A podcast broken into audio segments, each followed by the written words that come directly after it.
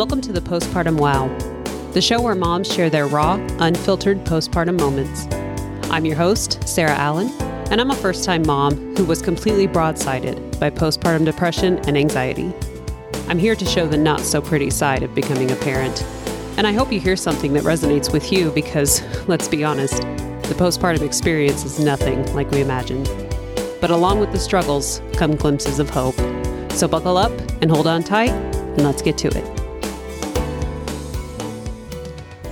Again, friends. Welcome back uh, to another episode, Postpartum Well. Uh, I have with me today uh, a friend of mine. Her name is Caitlin. She is here to uh, ex- basically give her story to you guys. Um, before we get uh, too deep into conversation, uh, like I always do, I provide a little disclaimer. I'm not a medical professional. The opinions that I express here are my own and don't take them as medical advice. And also a trigger warning if you're currently in the throes of uh, postpartum depression or anxiety, just know that today's topic could uh, trigger some feelings. So just be aware of that. And without further ado, I'm going to uh, let Caitlin have the floor and tell her a little bit about yourself. Hey everyone, uh, my name is Caitlin Schmidt. Um, I am married to my fantastic husband, Austin. Um, we've been together for about six and a half years. We've been married for five and a half, just about. Um, we have two beautiful little girls. I might be biased, but that's okay.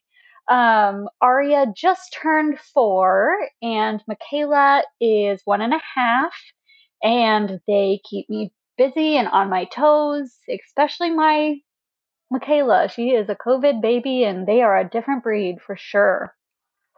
Yeah, I I lucked out. I feel like I got we got pregnant shortly after everything started opening again, but I had friends like yourself that had babies during the the ruckus of everything that was being shut down and I just can't imagine the the stress that was on you guys during that time. Yeah, it was uh pretty stressful. Um from start to finish, um, we had just moved back from Omaha, Nebraska. Um, my husband got a job up in Omaha shortly after um, we got married, after he graduated from college, because nobody in Wichita wanted to hire him without experience.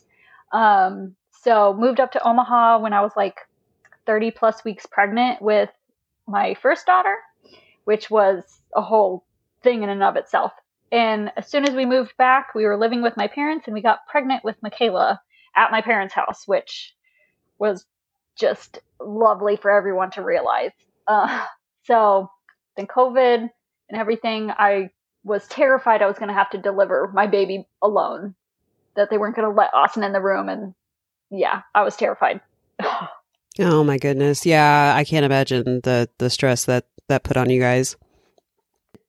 So what I've what I've typically been having people do is kind of start their their stories by explaining a little bit about what your expectations of motherhood were before you had your first child?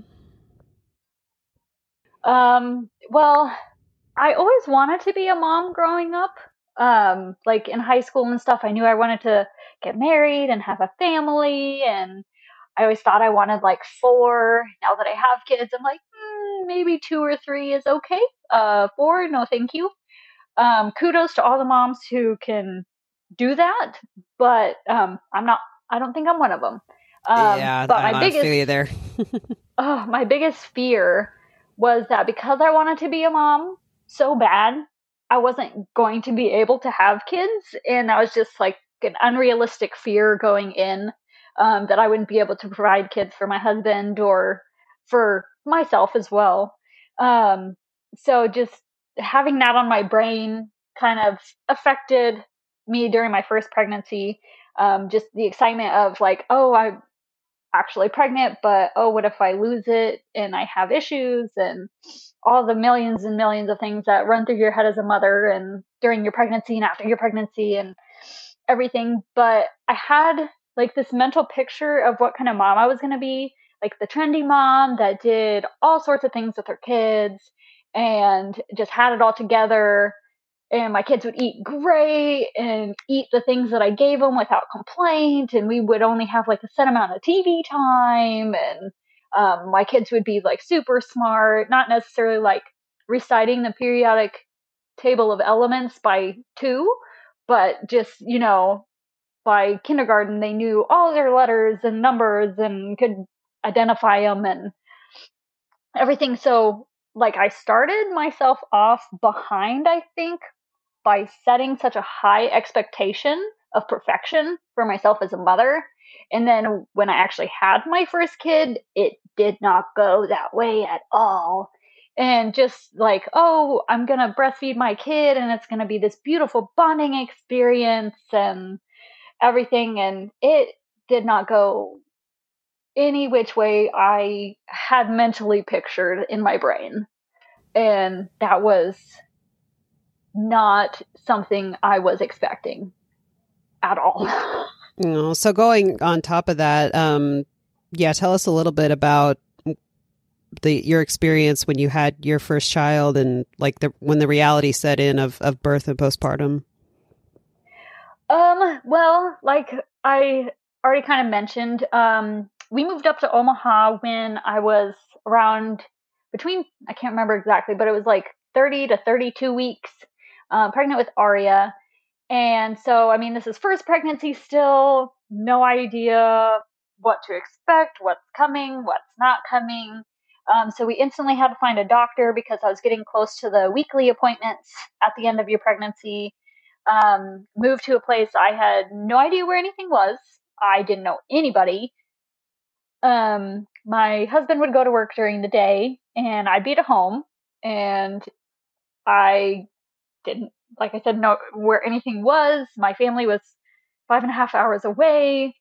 Um, so I really started to feel alone at the end of my pregnancy with Aria. And I think that's kind of when all of my postpartum issues started, on top of just having heavy stuff from previous in my life, which has nothing to do with motherhood, so I won't get into it.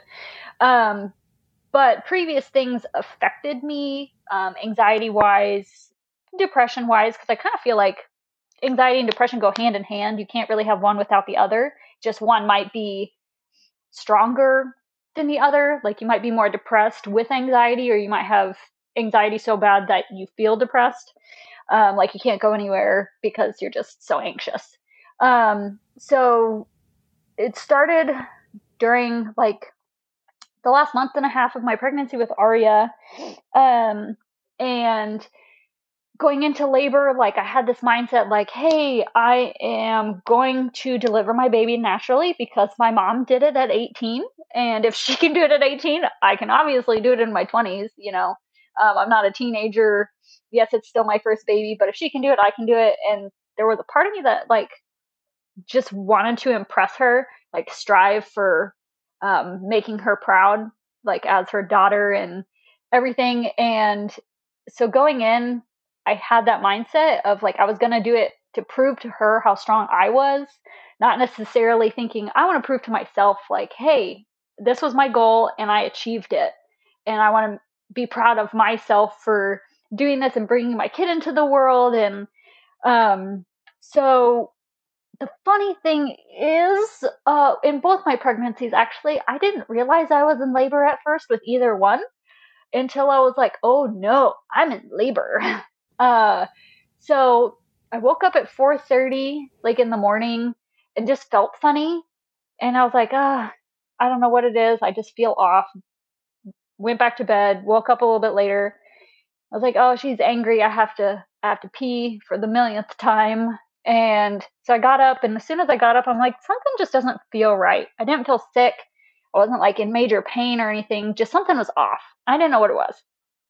So I went to the living room, so I didn't wake my husband up. And um, then I felt my first contraction, and I was like, "Oh, that's that's why I feel weird." Okay, it's my first baby. They said it would take forever. Um, so I didn't wake Austin up. I just sat out in the living room watching Friends, timing the contractions, and by the time he woke up, they were every four minutes, lasting over a minute apiece. And he was like, You weren't in bed. I was worried. So I just casually was like, Oh, yeah, I'm in labor. And he's like, Oh, since when? I was like, mm, Since about like five o'clock this morning. And at this point, it's like after seven. And so we kind of took our time still getting to the hospital, but it was also snowing. Um, so we had to be careful going anyways um, because of the, the road conditions. Get to the hospital and they get me checked in. They check my dilation, and I was at a really good five. Um, and I had been a couple times previous, and they're like, "Oh, they're just Braxton Hicks because they're not actually changing your dilation or anything." And so I swore to my husband the next time I went to the hospital I was leaving with the baby, whether I had to temporarily steal one or go home with my own. Um, disclaimer for anybody listening: I would never steal a baby. I was just done going in and not leaving with a baby in my arms. Um, so go in and they're like, "Yep, you're dilated to a good five. You're definitely having a baby today." And I'm like, "Praise Jesus! It's Monday, and there was Monday Night Football on TV because it was December." So I'm like, "Hey, I get to watch football while I'm in labor to distract myself from the pain. This is fantastic." Um, all I wanted to do when they admitted me was get in that jacuzzi tub and labor in the water because it just sounded fantastic. So that's what I did. And for probably about two hours. And when I got out of the tub, I went from a five to like a seven and a half, going on eight. So uh, that was super helpful because I didn't, the pain wasn't as bad in the water. Um, so anybody that has that option, do it. If you have not had your baby yet, or even if you have and you're pregnant again, give it a shot. It's fantastic. Um, but they said my water broke while I was in the tub, so I had no idea that my water had broken until they checked me and they're like, "Oh, your water broke." Um, my labor with Aria lasted about 17 hours, start to finish. Um, and of course, once you get to the hospital, they won't let you eat anything. So I was exhausted. I felt dehydrated. And I got stuck at nine and a half for the longest time. And of course, at nine and a half, I'm like, I need to push. And they're like, You're not at 10. You're not allowed to push. And I'm like, No, I can't not push. I, uh, I don't know how I'm not supposed to. So I had this fantastic nurse tell me that sometimes women can't fully dilate if they have a full bladder. So she made me get up, go to the bathroom, dilated to nine and a half. I'm terrified I'm going to pee and my kid is going to just fall out into the toilet. And she assured me it didn't happen. It doesn't happen that way, which I wasn't convinced. Um, so got up, went pee, got back into bed. They checked me, and lo and behold, I was at a 10 just instantly, which I thought was really interesting because I was terrified they were going to have to do that. What is it called? Episiotomy or where where they cut Oh, you to get mhm. you fully dilated? And I was like, please don't do that. Yeah, don't Because- do that. Oh, I I went natural. Like I Oh, never got to the point where I felt like I couldn't handle the pain. Like by the time I hit where I could push, I was just tired. I was exhausted. Mm. I wasn't like I couldn't handle the pain. I was just so tired. My body was like done. It wanted food. I was thirsty. Luckily, they let me have ice and they let me sip on water. Um, and of course, our family had to drive five and a half hours to get up to Omaha once they knew I was in labor. And they all made it, and my mom made it just in time to come into the room when I was like getting ready to like push and stuff. So my mom was there when I delivered Aria, and they thought Aria actually had a dub was in a double sack because when she was born, she had the sack and there was water still between her head and the sack. So they thought she was actually going to be born in the sack. Oh um, wow. Which they're like, whoa, that's that's insane. That's so cool. Um, but my water had broke at the at the top, and it was trickling down, and that's why I didn't know my water had actually broke. Um, so she just had a little remnant like left between her head and the sack. Um, so I was like, oh, that would have been cool, you know, a crazy birth story like my kid was born in the sack. My water actually never broke. It's just a science um, experiment. Yeah. Uh, but yeah, delivered her uh, naturally. And um, it luckily happened to where she was born during halftime. so I didn't I didn't miss any of the game. Um, you know, I love that. important things, important things. Um, to this day, I still remember who was playing. Who was night. playing? It was four years ago. It was um, at the time it was Redskins. They're now the Commanders. Um, but it was Redskins versus Eagles. Oh, that would have um, been a good one. Playing that night. Yeah, and I like Alex Smith, who was on the Chiefs, but then went to the Commanders. hmm Um, and so it was like kind of fun. But I I also like the Eagles.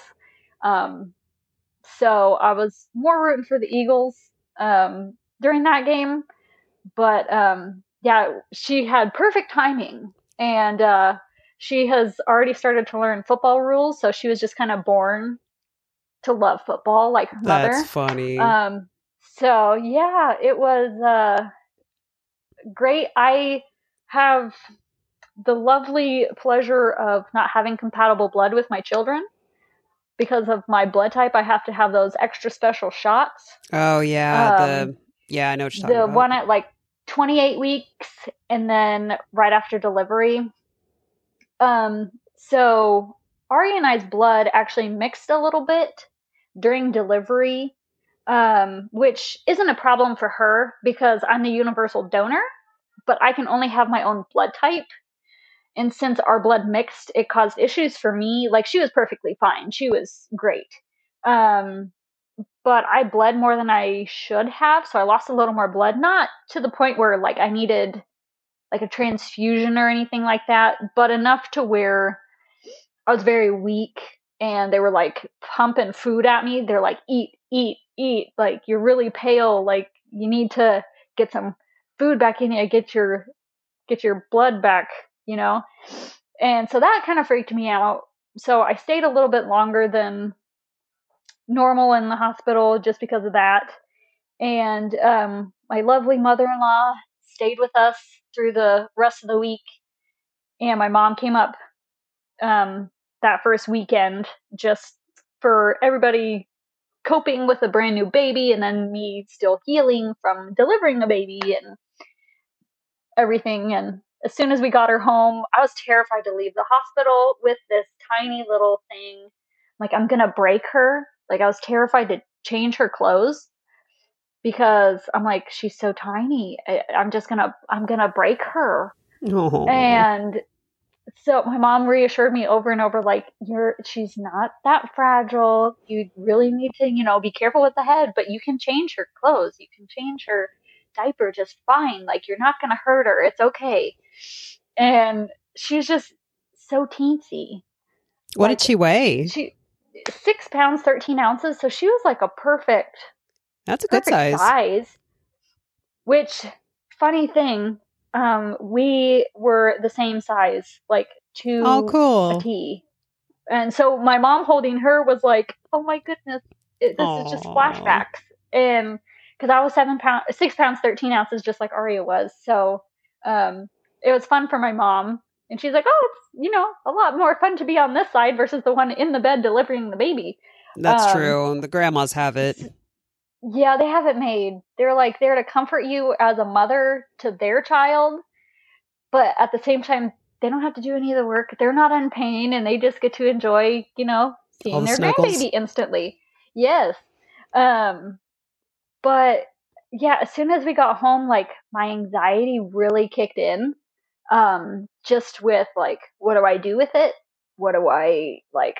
How do I breastfeed? Like, um, this it, was just a weird concept for me to have something attached to my body. um, yeah, it was just a weird concept, but I'm like, oh, but this is like really good for the baby. That colostrum is like fantastic for them. And uh Aria just wouldn't gain weight properly. She went from six pounds, 13 ounces to like six pounds, four ounces. Um, and we didn't, we couldn't really figure out why she slept horrendously.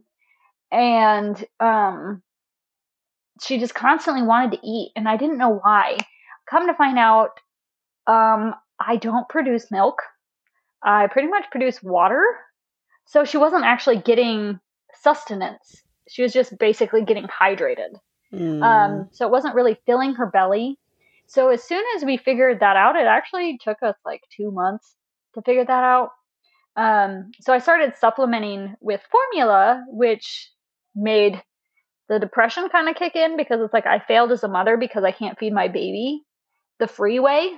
Um, and, but at the same time, like it was a day and night difference in my kid. Like she started sleeping all night long, which was fantastic for me because I got sleep.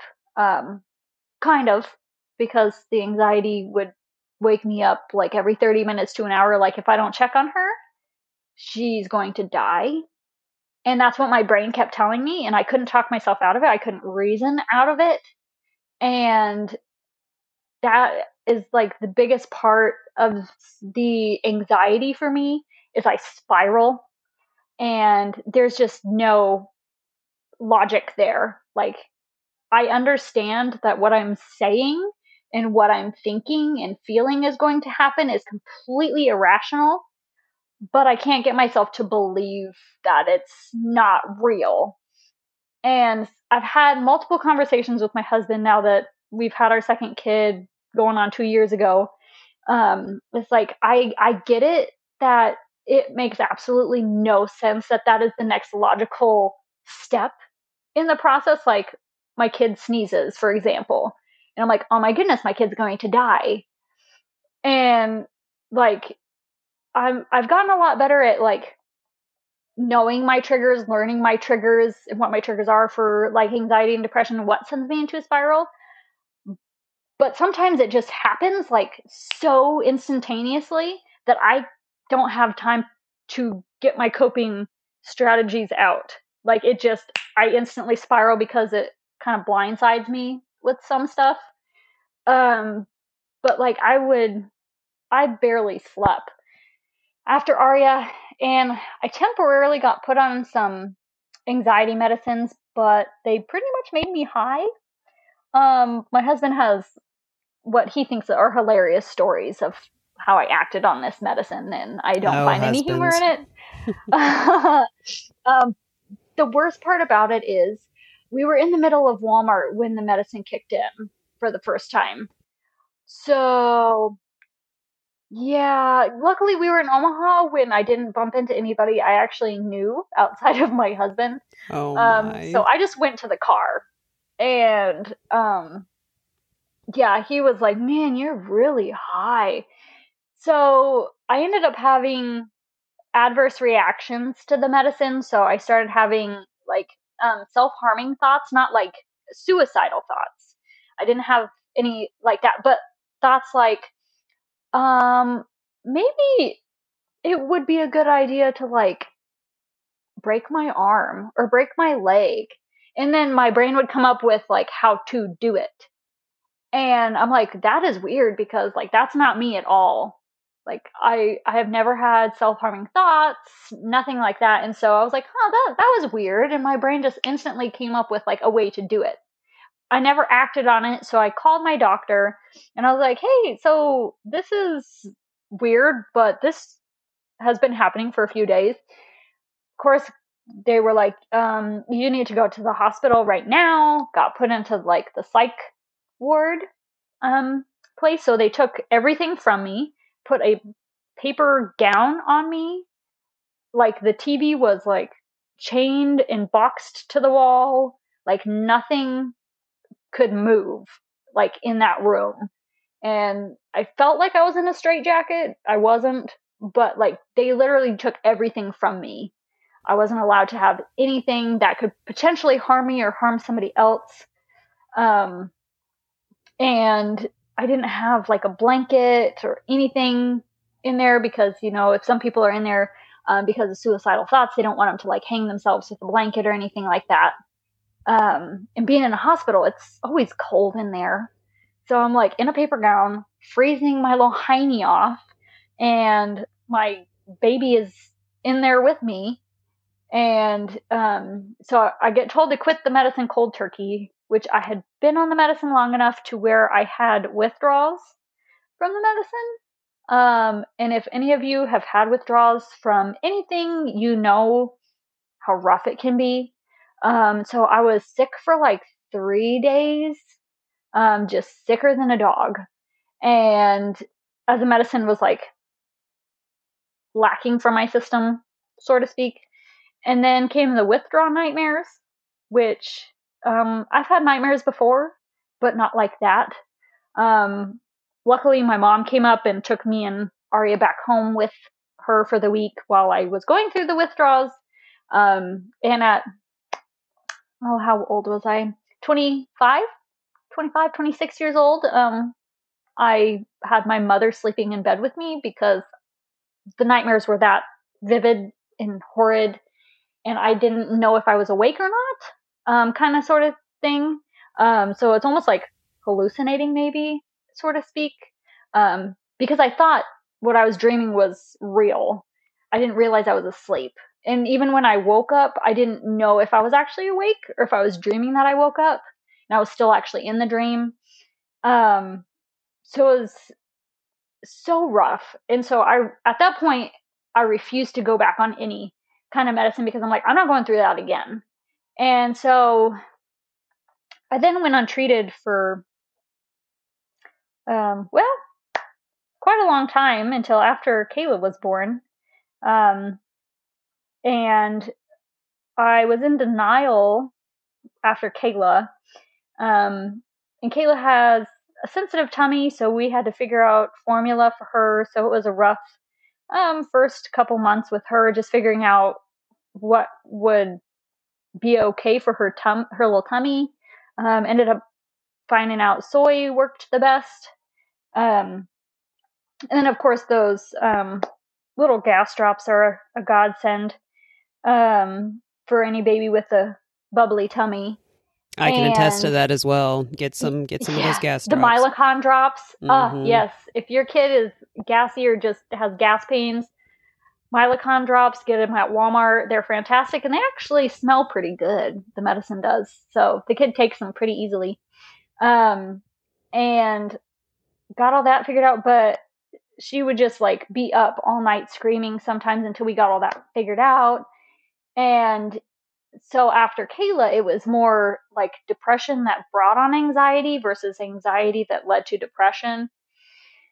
And like I said, I was in denial, I think, at first. And I'm like, no, I, I didn't have my baby that long ago. I'm just really tired, or it's just the weepies, or, you know, like it's not that bad of an issue until one night I had a horrendous headache. And it was probably just from lack of sleep, lack of nutrients because I'm taking care of two kids now and um, got to get them fed. And then I forget about myself. And lo and behold, it's nine o'clock at night. And I'm like, hmm, I haven't eaten today. Um, might, might as well try again tomorrow. Um, and uh, yeah, it was um, really rough. So my husband's like, why don't you take some Tylenol? I'm like, I'm afraid I wouldn't stop at just two if I were to take pills. And at that point, he's like, that's not normal. That's not the weepies. That's depression. And I'm terrified. So my mom took off work. At this point, um, we are back in Wichita. Um, we had our own place and everything, which was great. And being back in Wichita and having that support system that I didn't have with my first one was probably the my lifesaver, um, for lack of a better term. Um, but yeah, I had my husband is a superhuman encourager. He's fantastic. He's super supportive. Um, and of course, my mom as well. And um, my mom dragged me into my OB's office, and um, she was like, "Okay, what's going on?" So I kind of explained everything, and I'm like, "But it's probably just the weepies or the baby blues, whatever you want to call it." And she goes, okay, up to like a certain point, yes, that's true. But as soon as you start having the thoughts that you're having, that's not normal. That's not the weepies. That's not baby blues. That's depression. And we need to cut that off now. So, um, my OB was phenomenal. I actually still have a relationship, so to speak, with her. Um, she just wanted to keep tabs on me after um, the postpartum issues that I've had came up. Um, she actually prayed with me in her office and gave me some verses to like keep going over in my head instead of letting Satan tell me all these lies. Um, so that spoke like huge things to me and about how my OB was. And I knew going in that I had picked a Christian OB. Um, my aunt actually works at Wesley in the NICU. She's like one of the head nurses. So she's worked with a lot of OBs in the Wichita area. So she recommended um, like her top five that she really trusts and that are really phenomenal OBs. So I went with um, her top pick and was not disappointed. Um, so I finally got help. She told me like get me a list of therapists that are within your um, network for insurance, and I'll help you pick one.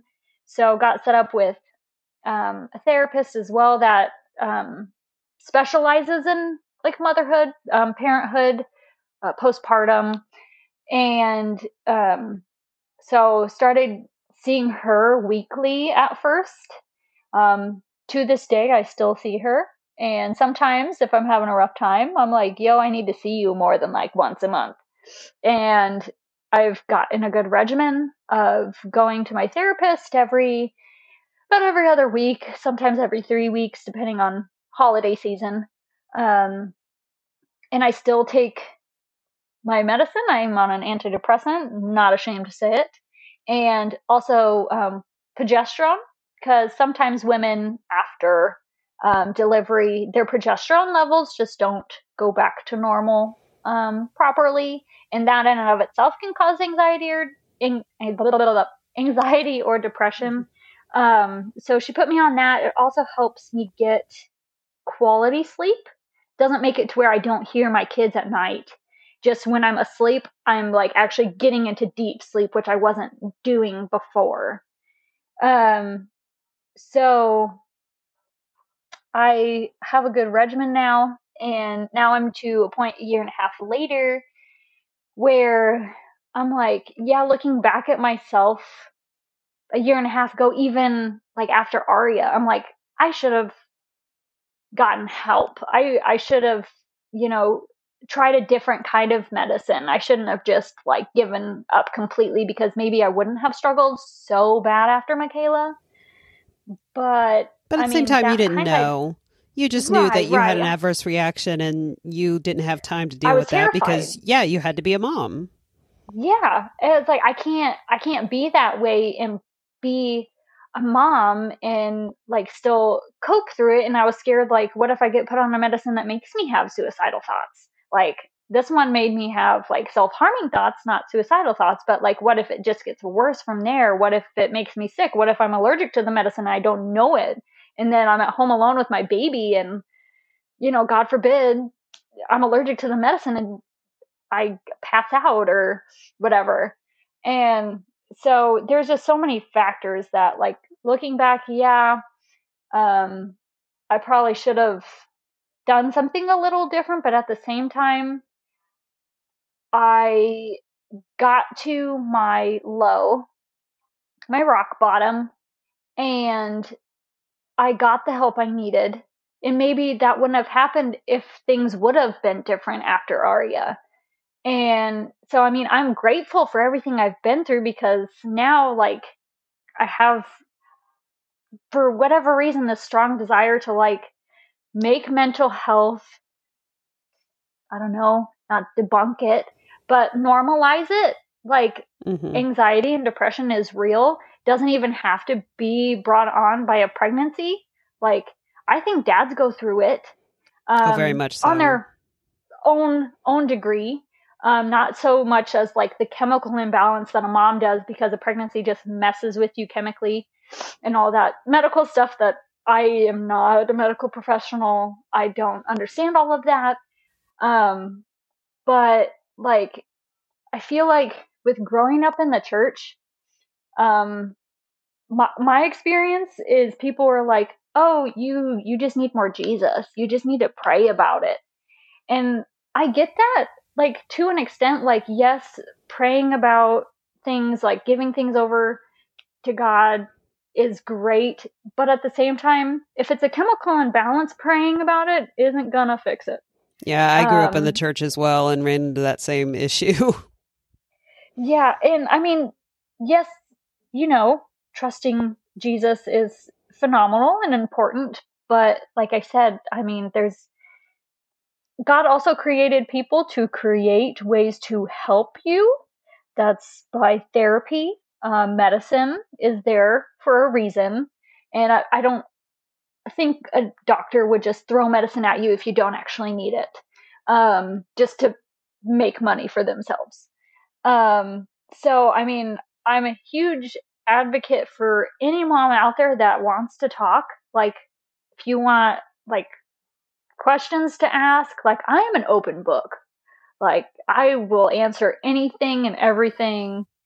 Um, so if anybody out there has nobody they feel like they can talk to, they feel like a burden to other people, for one, honey, do not feel that way. I've been there. I've been in your shoes. It's like, I can't tell people because I don't want them to think I'm a bad mom because I'm feeling this way, or I don't want to be a burden to other people or a burden to my husband because it's like, I can't take care of my kid because I just can't leave my bed because I'm just in a funk or whatever. And like, I get it that you feel that way, but don't believe those lies in your head. That is not not true. You are loved. Your kids love you, and something I have learned is um, your kids aren't looking for a perfect parent.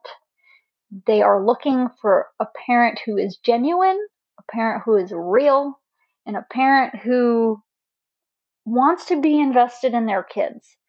Like my kids, I can so often get consumed in the fact that why are you being such a brat or a stinker? And in all reality, if I think about it, they're trying to get attention in any way I will give them. If I'm not giving them enough attention, they'll do stuff naughty just to get my attention. And so it really like kind of puts it back on me like okay where where am i lacking as a parent in the involvement with my kids and everything and i went through um, this study over the summer at our church um, called mom set free and the very first day i bawled like a baby because it just resonated so much with me because like i so often try to control like everything with my kids like their health, their safety. Like if I keep them in a bubble, they will be okay. And that's just not reality. You can't put your kids in a bubble. If anybody knows how, message me, please. I would love to know how. um, but at the same time, it's like I have to let them fall and get a boo boo and realize it's okay. I didn't die. I scraped my knee, but it's okay. It heals. You know, mommy's there to comfort me. Um, we have had broken bones, and that was a horrifying experience the first time it happened. We have recently narrowly escaped stitches within eight hours of each other on both children's heads. Um, and I thought this, you know, was a boy thing. Like boys do crazy rambunctious things and break their bones and need stitches or almost need stitches. And I have two girls, and I can attest to the fact that it's not just boys. Oh um, no. they're they're crazy. They they jump off things. They climb the table. At least my youngest one does. Um, she she'll, she'll scale anything. Um, and so like one of my triggers is like the health and safety of my children. That's probably my biggest one.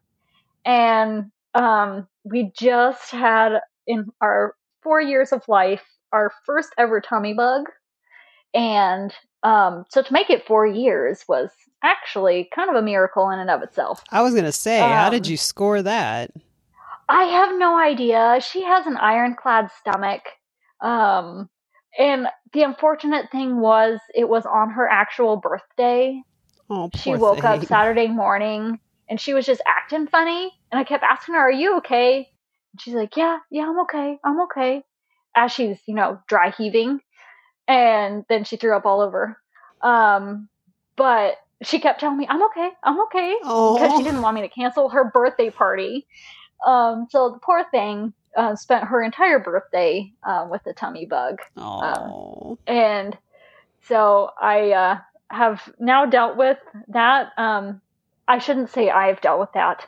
Um, my husband did because I have learned that I'm not a vomit person. Oh no. My mom promised me that would. My mom promised me that would change when I became a parent. Mhm. She lied. oh, I goodness. felt bad for my kid, but yeah. And of course, with Aria having a tummy bug, I'm like, mm, Kayla's gonna get it. Kayla did not get it. Um, knock on wood. Um, but she did come down with a bad case of hand, foot, and mouth Oh. this weekend. So that was lovely. So I'm trying to keep them apart. Um, because it's like no cross contamination, please. Like just get whatever illness is in my house out of my house.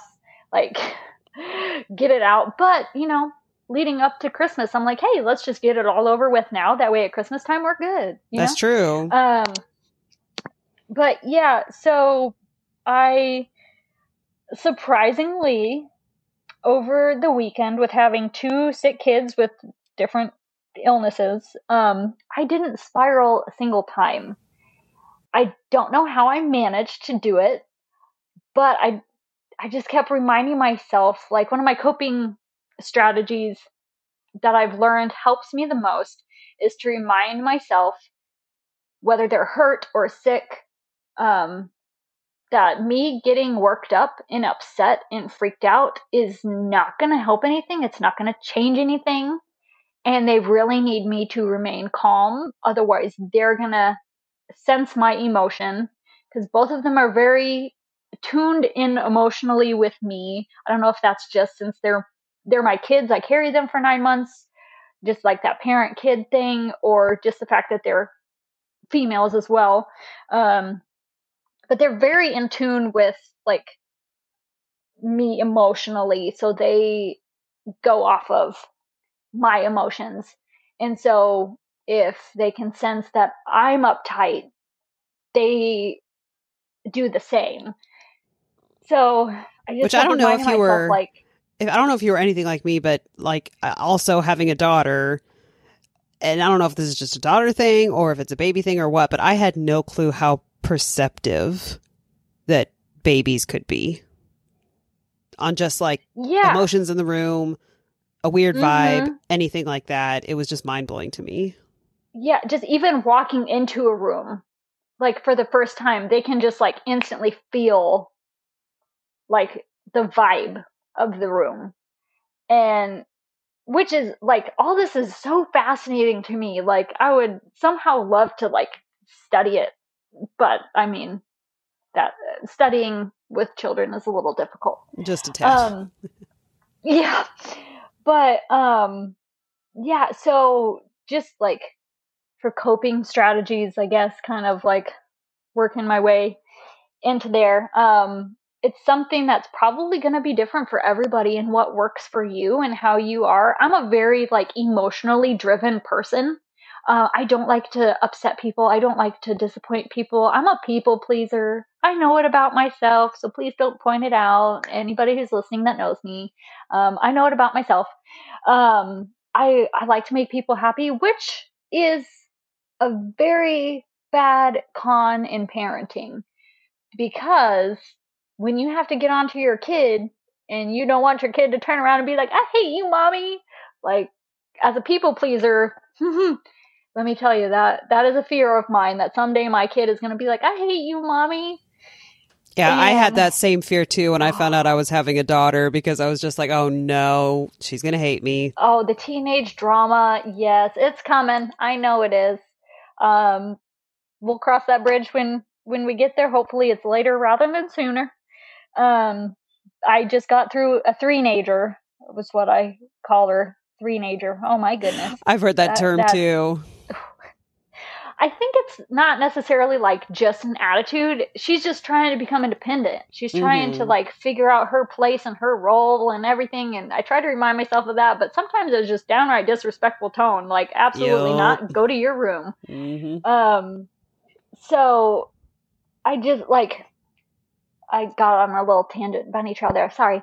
Um, coping strategies different for every person. For me personally, um, re- stopping and like whether you close your eyes or not, just taking like a deep breath or even excusing yourself. There has been a couple times when I'm like, mm, I just need to go outside for a second. Like, I just need some fresh air for a minute. I will be right back. Or stepping into a different room, like my bedroom, shutting the door, um, whatever, whatever it takes to just remove myself from a situation if I feel like it escalating um, inside of myself and like taking a couple deep breaths and like recollecting myself instead of just like instantly snapping at my kid.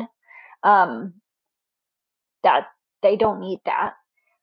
Um, trying to think of what else I do. Sometimes it just like changes based on the situation um, that I'm learning. But I'm working my, with my therapist on things like bouncing things off her. She bounces things off me. Like, well, maybe try this next time in that situation. And I mean, sometimes situations come up. It's like I've never dealt with that before, and I did not handle that properly. Um, so then going forward, it's like, well, now I know um, what to handle for like the next time things come up. Um, but I also try to stop myself from spiraling if I can like feel it coming. Um, stopping myself and thinking, listing everything that I know is um, truth. So, for example, if my kid falls and hits her head and I instantly go into panic mode thinking she has a concussion, she has a brain bleed. If I put her down, she's going to fall asleep. She's never going to wake up because she she has a brain bleed and I didn't know it and I put her down and she's dead now. Which is how my anxiety and depression tends to take my brain. Instantly worst case scenario. So what I would do in that situation to stop myself from spiraling would be to stop and be like, okay, if I were to call the after hour pediatrician or the doctor, whatever, what questions would they be asking me? Okay, she hit her head. Did she hit the front of her head? Did she hit the back of her head? Where did she hit her head? Okay, this is where she hit her head. Was she consolable?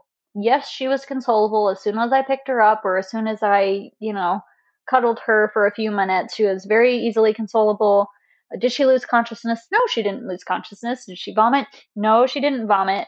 Um, is there any kind of laceration? No, there's no blood.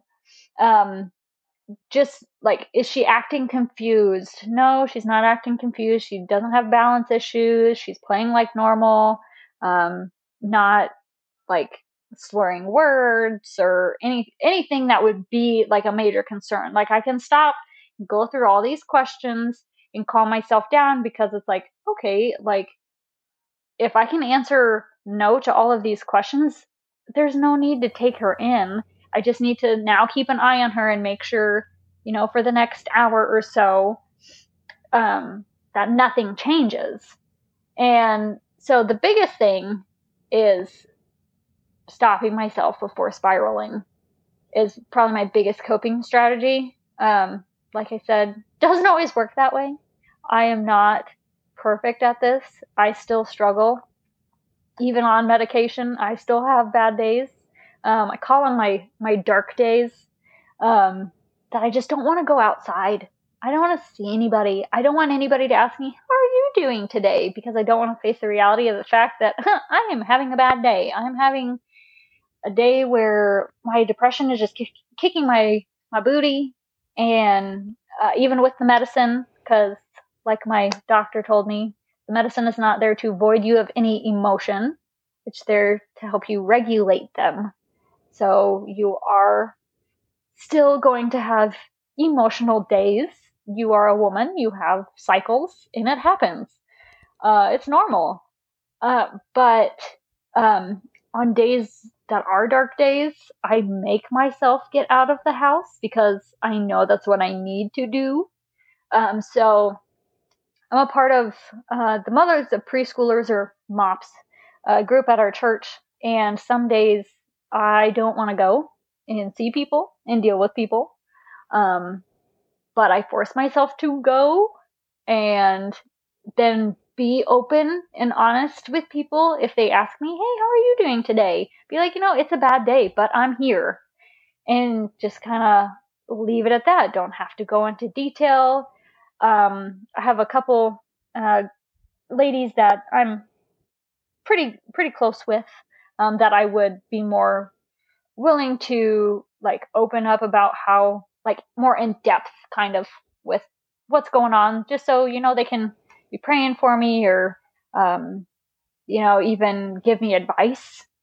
Um, but on dark days when I don't want to see anybody, that's when I know it's important to get out. Otherwise, I'm just going to go further down that rabbit hole. And uh, that's not good for me or for my kids.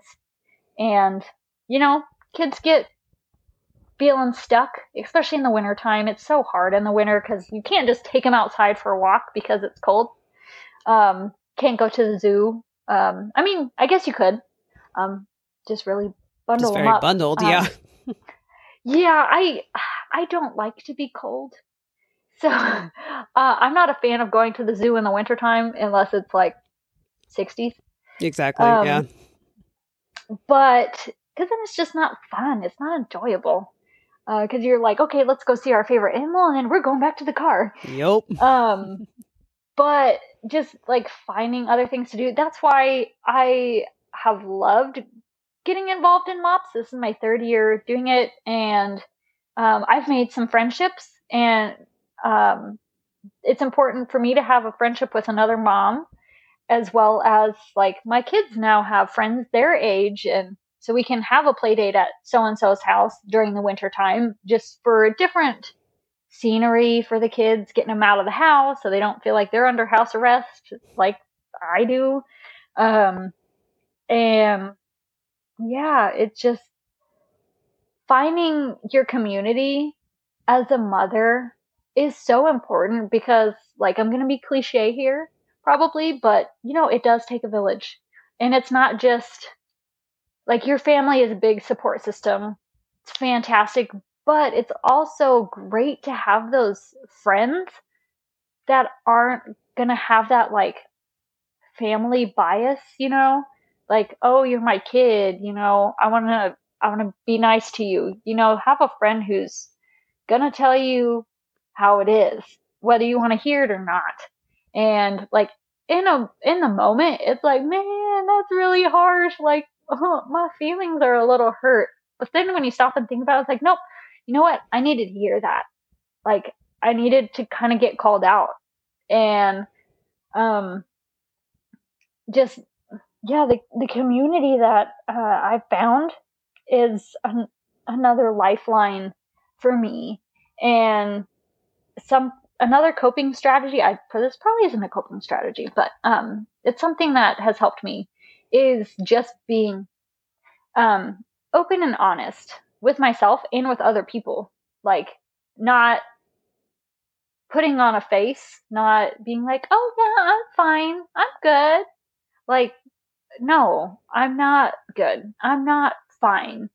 There has been a couple times when my husband is at home and I text him and I'm like, that thought is in my head again and it's making me nervous because I periodically still have that thought of like, hmm, I want to hurt myself. Like, I want to break my arm or break my leg or something. And I've learned that it's kind of around the time like if my kid is hurt or sick and it's more so like it takes the mom it would take like the mom guilt away from me because like there's nothing else I can do for my kid like I've done everything I can and they're still in pain or they're still sick like I I've given them the medicine and they're still you know coughing or still in pain from teething you know and there's nothing else for me to do except for just love on them, cuddle them as much as they need or as much as they want or as much as they'll let me Mm. in most cases.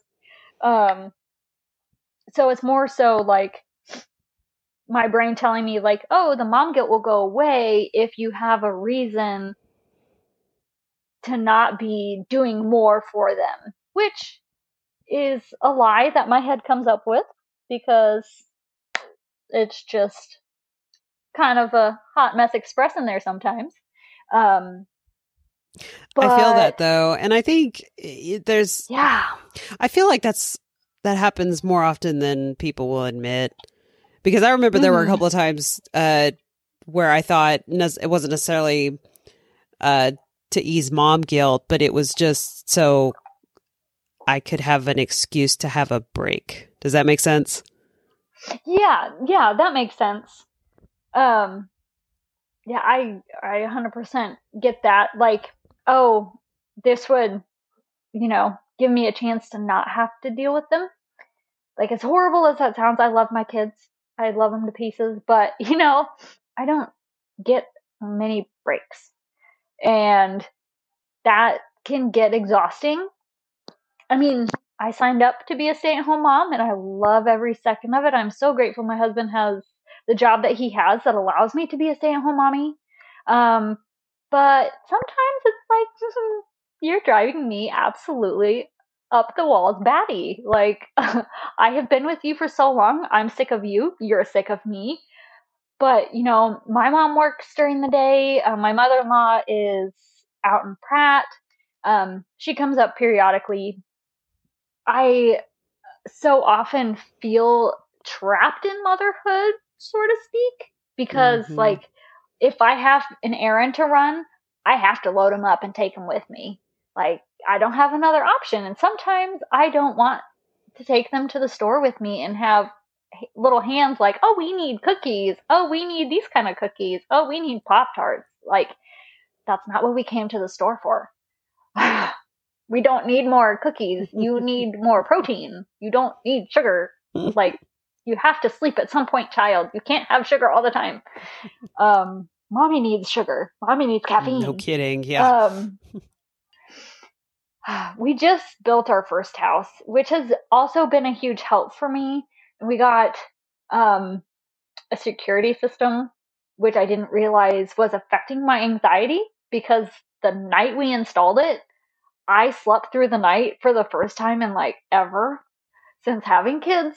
And I didn't realize that the security, now that I think about it, I'm like, that makes absolute 100% sense. But just the thought of now that I have a security system, there is no way anybody can get in or out of my house without my knowledge. And because my my oldest is freakishly not freakishly i shouldn't say freakishly that's super mean. She's tall for her age and for a girl but i'm married jolly green giant. So um for i mean i guess nobody can see me nobody really knows me. I'm tiny. My mom's 411 i myself am barely five two so i'm tiny. My husband's over six foot tall. Um so my daughter is tall for a girl in my side of the family. Um, so she can reach door handles. She knows how to unlock door handles. I mean, she's four. She's smart. Um, and there was one time shortly after we moved into our house that she had unlocked our front door, and her and my youngest were down the street by the time I realized it. And I don't take my eyes off them for long because they are crafty little buggers. Um, and they were yeah down the street and it's a we were the first house done in this new development. So of course there's construction. It's a construction site everywhere. There's nails you know all sorts of rusty stuff just laying around. Uh, beer cans crushed up all over the place. Um, and so yeah they were down the street by the time i realized that they had gotten out of the house. So that was like huge panic mode for me like what by the time i caught my kids had my one year old eaten like hard telling. She could have swallowed a nail she could have swallowed a bolt i don't i don't know at this point a rock dirt i don't know. She eats everything. And so getting the security system has really helped me sleep better at night um, because of just the security. And i think that's a lot of where sometimes anxiety can stem from, especially in motherhood, because there is a lot of unknowns. And if anybody out there is like me, like if you feel like you don't have control, that's terrifying because you just don't know. You can't predict what's about to happen. Just like, you know, there's just so many scare tactics I feel like out there for parents, especially if you're a new mother. Like, you know, all those diseases that they tell you about, like RSV, it's it's RSV season. It's terrifying. I was horrified of RSV, and um, my kids have lived through it. Uh, we actually just got over it for a second time Aww. with Kayla. Um, she's one and a half now, so I mean, she she tolerates it pretty well because it's just basically a bad cold at this age. Right. Um. So, but then on top of it, they typically get a secondary infection, which she then got an ear infection. And this is right before Thanksgiving, and the doctor's office is about to close for the holidays. So I'm like, uh, get my kid in, please, last second. I, I, please, please, please. Um, and so we just went through it the second time. It's still terrifying at one and a half as it was when she had it at six months. Um, luckily, Michaela is some kind of like superhuman baby, and no matter what she has, her mood doesn't change. Aww. So that's why it's oh. hard to gauge like how severe of a illness we're dealing with. Like, is it just a minor cold? Is it teething? Is it an ear infection? Like, it's kind of hard to gauge with her, like how severe it is. Like, should I be taking her to the doctor or should I just kind of let it run its course? Which unfortunately RSV is one of those that they're like, we don't have anything to give them, so you kind of just have to listen Deal to your kid it. cough and gag and throw up snot throughout the night because it just sits there and you know, it's horrifying. And that's like uh, I guess another trigger for me is just not having that control, not um yeah, knowing what's going to happen. Yeah, the fear uh, of the like, unknown is uh, for some people is absolutely debilitating. Yes. It like almost like your fight or flight mode cuz I've recently learned that there's a third one. Like it's either fight, flight or fawn. And fawn is obviously deer in the headlights, you freeze and you don't know what to do. And I think sometimes that is my reaction is I freeze. And I'm like, my brain just like instantly shuts off. Like somebody unplugged it. And I just like, I don't know what to do. Like, I, I, I don't even know. I have no clue. And nobody told me that about parenthood. Like, nobody told me about that. My mom didn't deal with um, postpartum anxiety or depression really bad. I mean, she had like the baby blues, um, but never anything past that point. So for me, I'm like, I don't like my mom doesn't get it. Like she was, she's never been there, so I don't have her to like bounce stuff off of, you know, to like ask like, how did you get through this? And she spaced her kids out great. So my brother and I are almost nine years apart. So um, she never had like a toddler and an infant at the same time. And I'm like, you have no idea how exhausting this is, mother, because you had a built in babysitter when you had another man. baby. and so there are just things like like that that I can't bounce off of her because like the person that I want to go to with like every parenthood advice that I need, obviously I go to my mother. My mother's raised kids. Um, and she technically hasn't been there. Not saying that she's a bad mom, just like she hasn't experienced the things that I'm experiencing because our motherhood um, stories are different, and everybody's motherhood stories are different. Some line up, some places go opposite directions. Like, um, it's hard and nobody told me how hard it was going to be like i just thought it was going to be like this beautiful time in life eh, that i brought a life into this world and then i didn't ever think that there was a part of me that kind of wanted to send them back like yeah and that's i want i I feel I like part of my life back. and that's that's the big reason for the, the, the whole point of, of the title of the wow moment, the wow moment of this was nothing like I thought it would be. And yeah, I had that same thought of like, I need a do over because if I knew this was how it was going to be, um, I can't promise that I would do it again. But Yeah, I think those, I think those moments, I think those moments happen more often than people admit. And Mhm. I think that's why, that's why it needs to be brought up. Yeah, it's normal. It's normal to like, okay, I say this to my husband all the time. I love him to pieces. I love him all the time. Sometimes I don't like him. There are times I don't like my kids. I love them to pieces all the time. Always will. Always will love my husband as well. But there are times I don't like him. And you know what, moms? That's okay to admit. You don't always have to like your kids. You'll always love them. You're not always going to like them. And I, I'm sure there are people out there that are like, oh.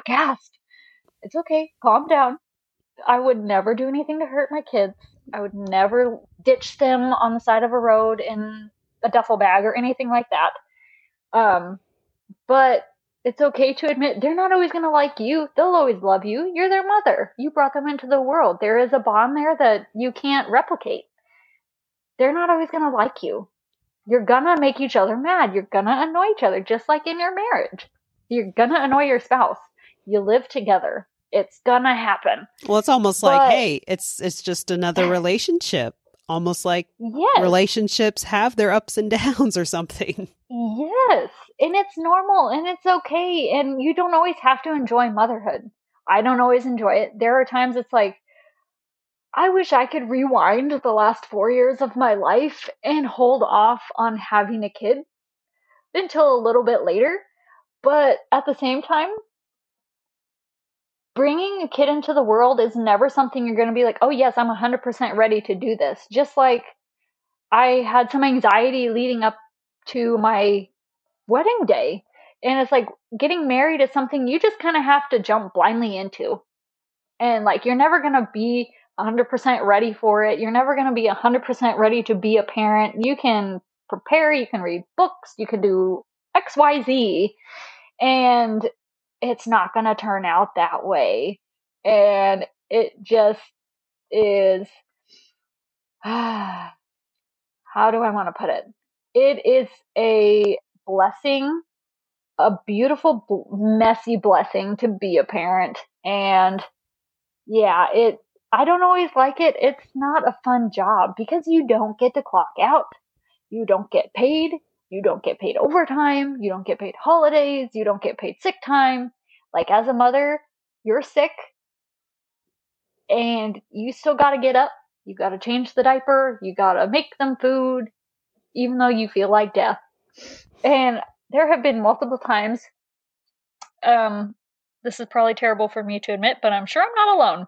That I have, in the middle of the night, woken up so many times with my kid, and death glared my husband, beautifully sleeping soundly in the bed. Oh, like, you are definitely not alone on that front. uh, and part of me wants to like kind of like flick him or hit him like Flick him. "Ugh, just wake up a wake up a little bit like you know and then you get the comment the next morning man the baby slept great. Yeah, Yeah. they did. Hmm the baby slept fantastic.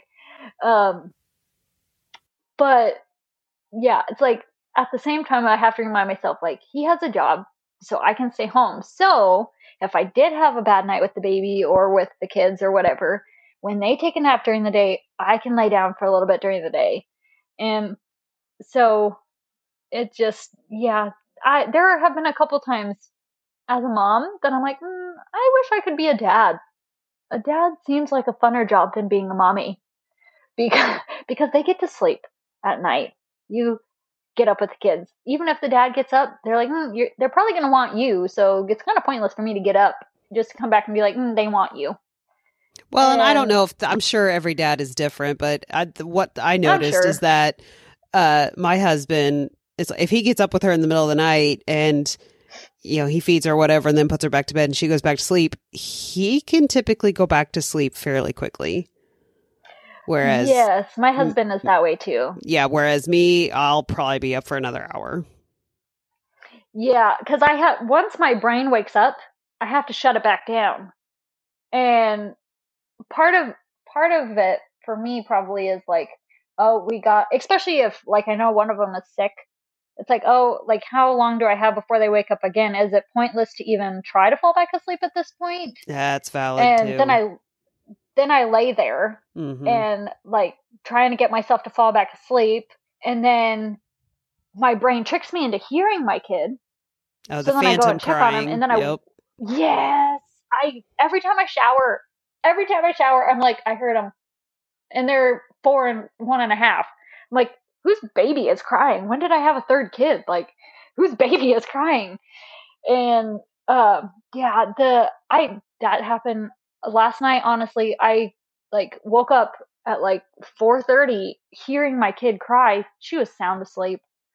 So i don't know if like she did it in her sleep or if i was dreaming and i dreamed that she was crying and i woke up thinking that i actually heard it. I have no idea. But like the phantom crying is weird and tricky and i have one kid that could have a nuke drop next to her while she's sleeping and would not wake up. She sleeps like her dad. The other one sleeps like me and if you breathe too loud through your nose she'll wake up. Like very very light sleeper. So checking on her if she's not actually awake is kind of out of the question because you will wake her up and then she's up. And whether it's 2 a.m or 6 a.m if she's awake she's gonna be like let's play. Like no it's 2 a.m let's not do No this. It's night night time. time Yep. like nobody yeah nobody told me how difficult it would be to be a mother but how rewarding in turn it is.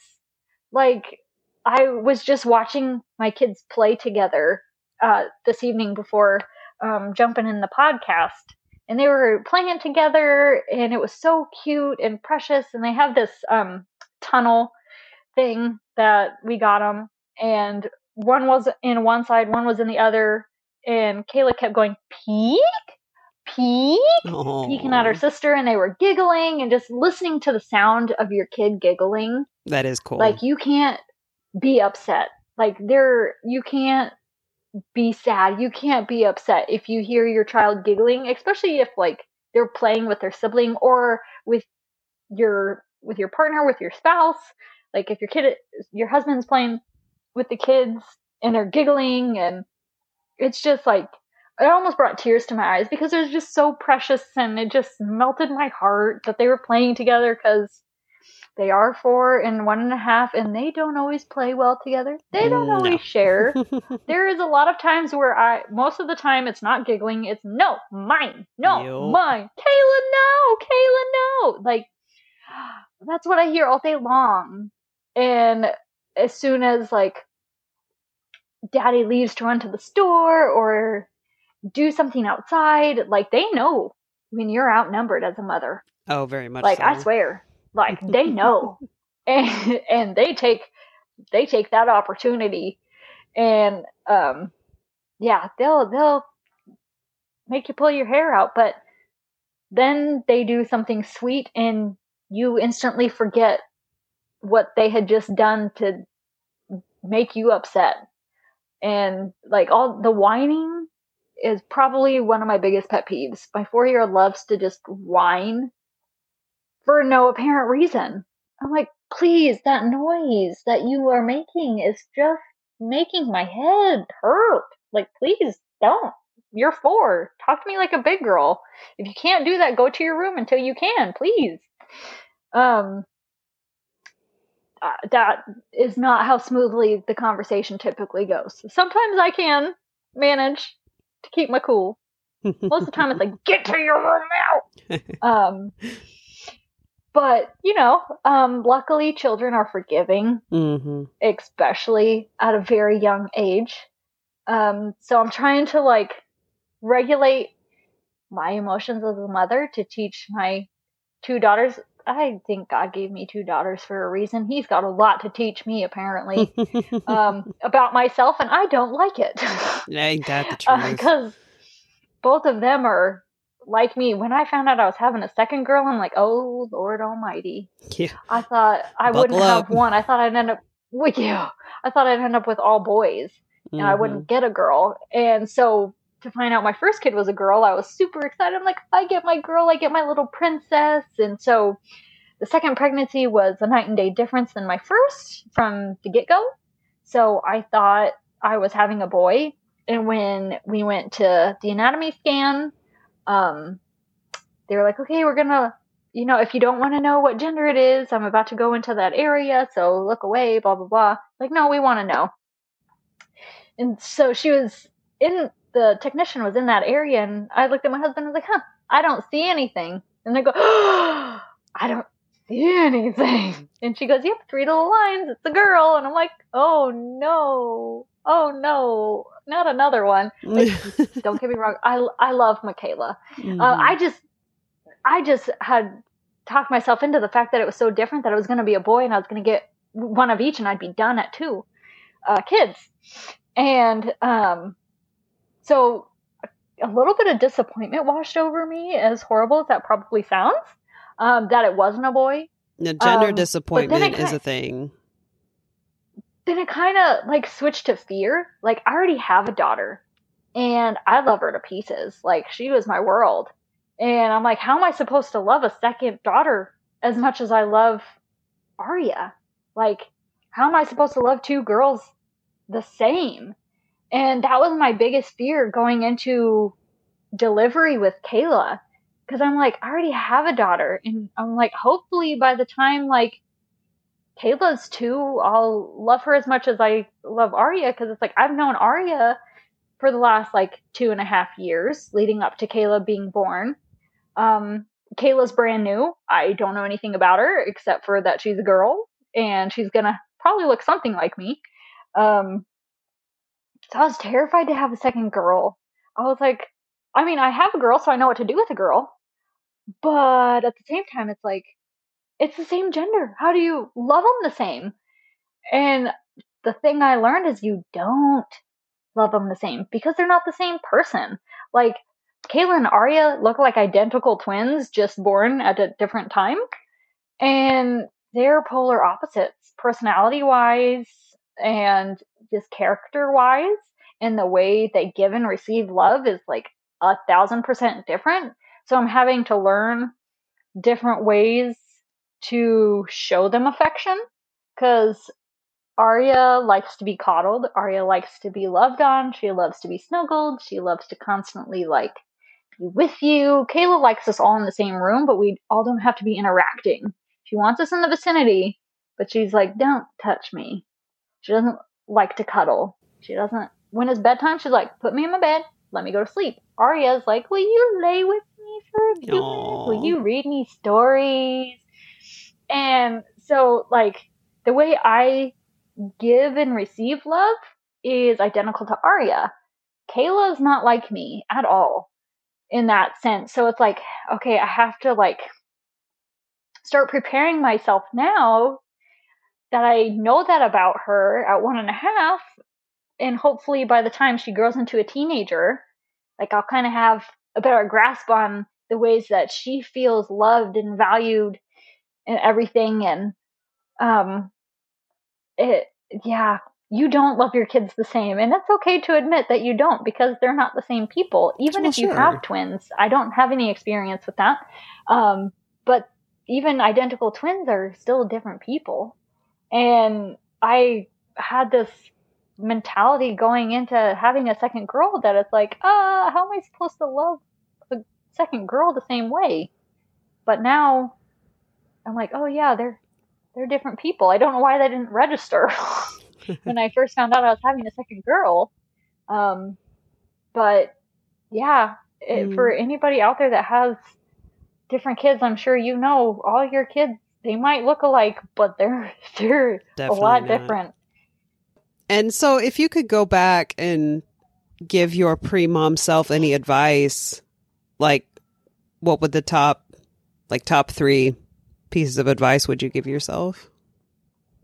Um, I just got asked this the other day at MOPS, which is interesting. So, probably my first one would be to enjoy the stage your kid is in, like newborn stage. If I could go back and just, you know, enjoy it a little more. The smell of your newborn, like sniffing their head, as weird as that's probably going to make me sound. I know other moms do it. Your baby's head smells delicious and it's soothing and it's comforting. I still do it because I still smell it. Like my the scent of your kid, like it's just very calming. Um, enjoy the snuggles. Enjoy the fact that they like to be held and they sleep on you because you never know when that's going to be the last time that they do that. Just like with Kayla, she used to sleep on us. She used to like to be rocked and cuddled and, you know, held and sleep on you. And you get to watch their little faces change, you know, when they're sleeping. They're so cute. I didn't know the last time I did that was going to be the last time that she'd let me do it. And now she's like, put me in my bed. I don't want to rock. Mm-hmm. And so, like, just enjoy the stage that they're in because it's not going to last forever. Just like Aria wanting me to lay with her or color with her, someday she's going to be like, I can do it on my own. Or reading a book to her. Eventually, like she's starting to learn her alphabet. Eventually, she's going to learn how to read and she's not going to ask me to read her a book anymore. She's going to be reading it herself. Hmm.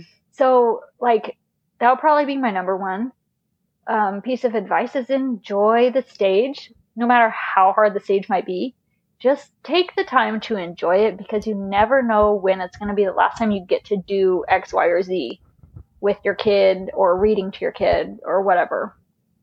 The second one, it's not necessarily advice, but nobody told me this about having a girl that after they're born, they can kind of have like a mini period. Yeah, that and was wild. So that was crazy. I was terrified that I saw some blood in my kid's diaper. Like, nobody told me about that. So when I called the pediatrician freaking out, loading up my kid to take him to the ER, thinking that something's wrong, they're like, oh, no, that's normal. And I'm like, ah, no, it's not. It's not normal. And so for anybody out there who is about to have a baby, if it's a girl, um, just beware that that is in fact normal. Um, However, if it's a ton of blood, that is not normal. It's just like more than likely a few drops if you even notice. With Kayla, I didn't notice. With mm. Aria, I did. Um, so it's just them regulating their own hormones because they have estrogen on their their own. They're a little girl. Um, so they're just trying to regulate off of having fed off yours. Um, so it's normal. It's okay. Um, let's see. Third piece of advice would probably just to stay completely open communication wise with whoever your support system is, um, with your doctor, your OB, um, your spouse, your parents, your partner, your friends, whoever your support system is, um, be completely open and honest with how you're feeling physically, emotionally, mentally, um, all of that. Like, be open and honest. Don't be afraid to ask for help. Like, there are, I'm sure, a ton of people that would be more than willing to come over and sit with the baby for an hour while you run to the store or while you go to the doctor so you don't have to drag the baby out, especially during cold and flu season or when it's cold outside and you don't want to drag a new baby outside. Um, or even just like taking a shower like that shower feels amazing after you have a kid. Like there are people I'm sure that would be more than willing to to help you um, out in those those times of learning to be a parent for the first time, learning to be um, somebody's having somebody depend on you for literally everything. And even if like transitioning from one kid to two kids was difficult, more difficult than I thought it would be, just because like I have a toddler that has all this energy, but I'm exhausted because I have a newborn that doesn't sleep. Or even during pregnancy, like with your first one, if you're tired, you can take a nap. With the second one, when you have a toddler that wants to play and you all you feel like doing is vomiting, like you can't just lay around and like not really do much of anything. You actually have to still function. And it's hard. So like be honest with your spouse, with your partner, whatever. Like, hey, I really need to rest. I need to go to bed early tonight. Can you do bedtime or like can I run to the store while um, the baby's napping? Can you keep an ear out for them? You know, whatever whatever it is. And along with that, if you don't have a support system, please find one.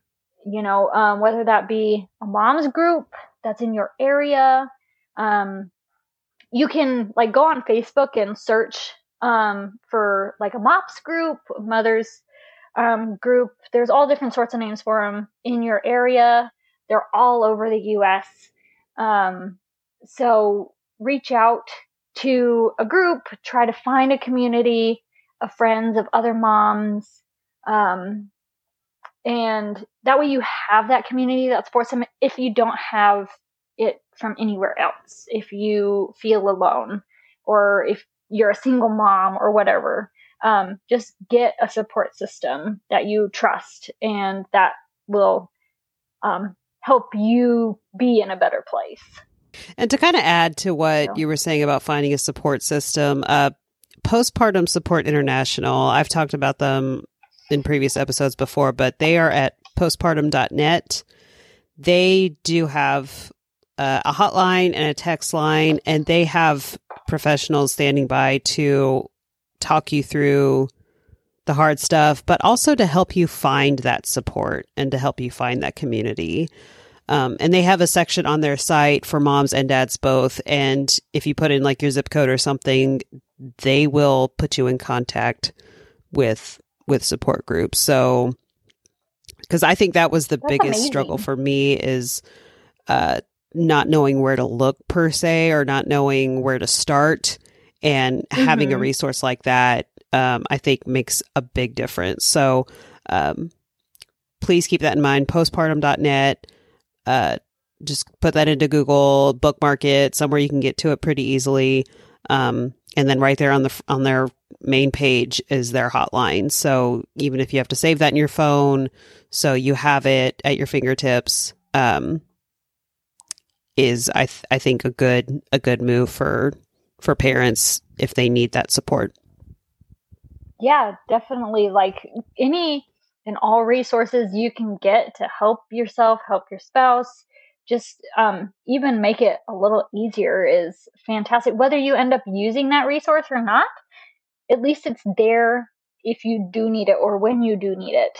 It's, you know, just great to have what you need um, available to you. And that's what's great about this age and all the technology that we have. Um, is those resources are read, read, more readily available, I should say. I agree. I agree. Um, Yeah, I feel like those that need it.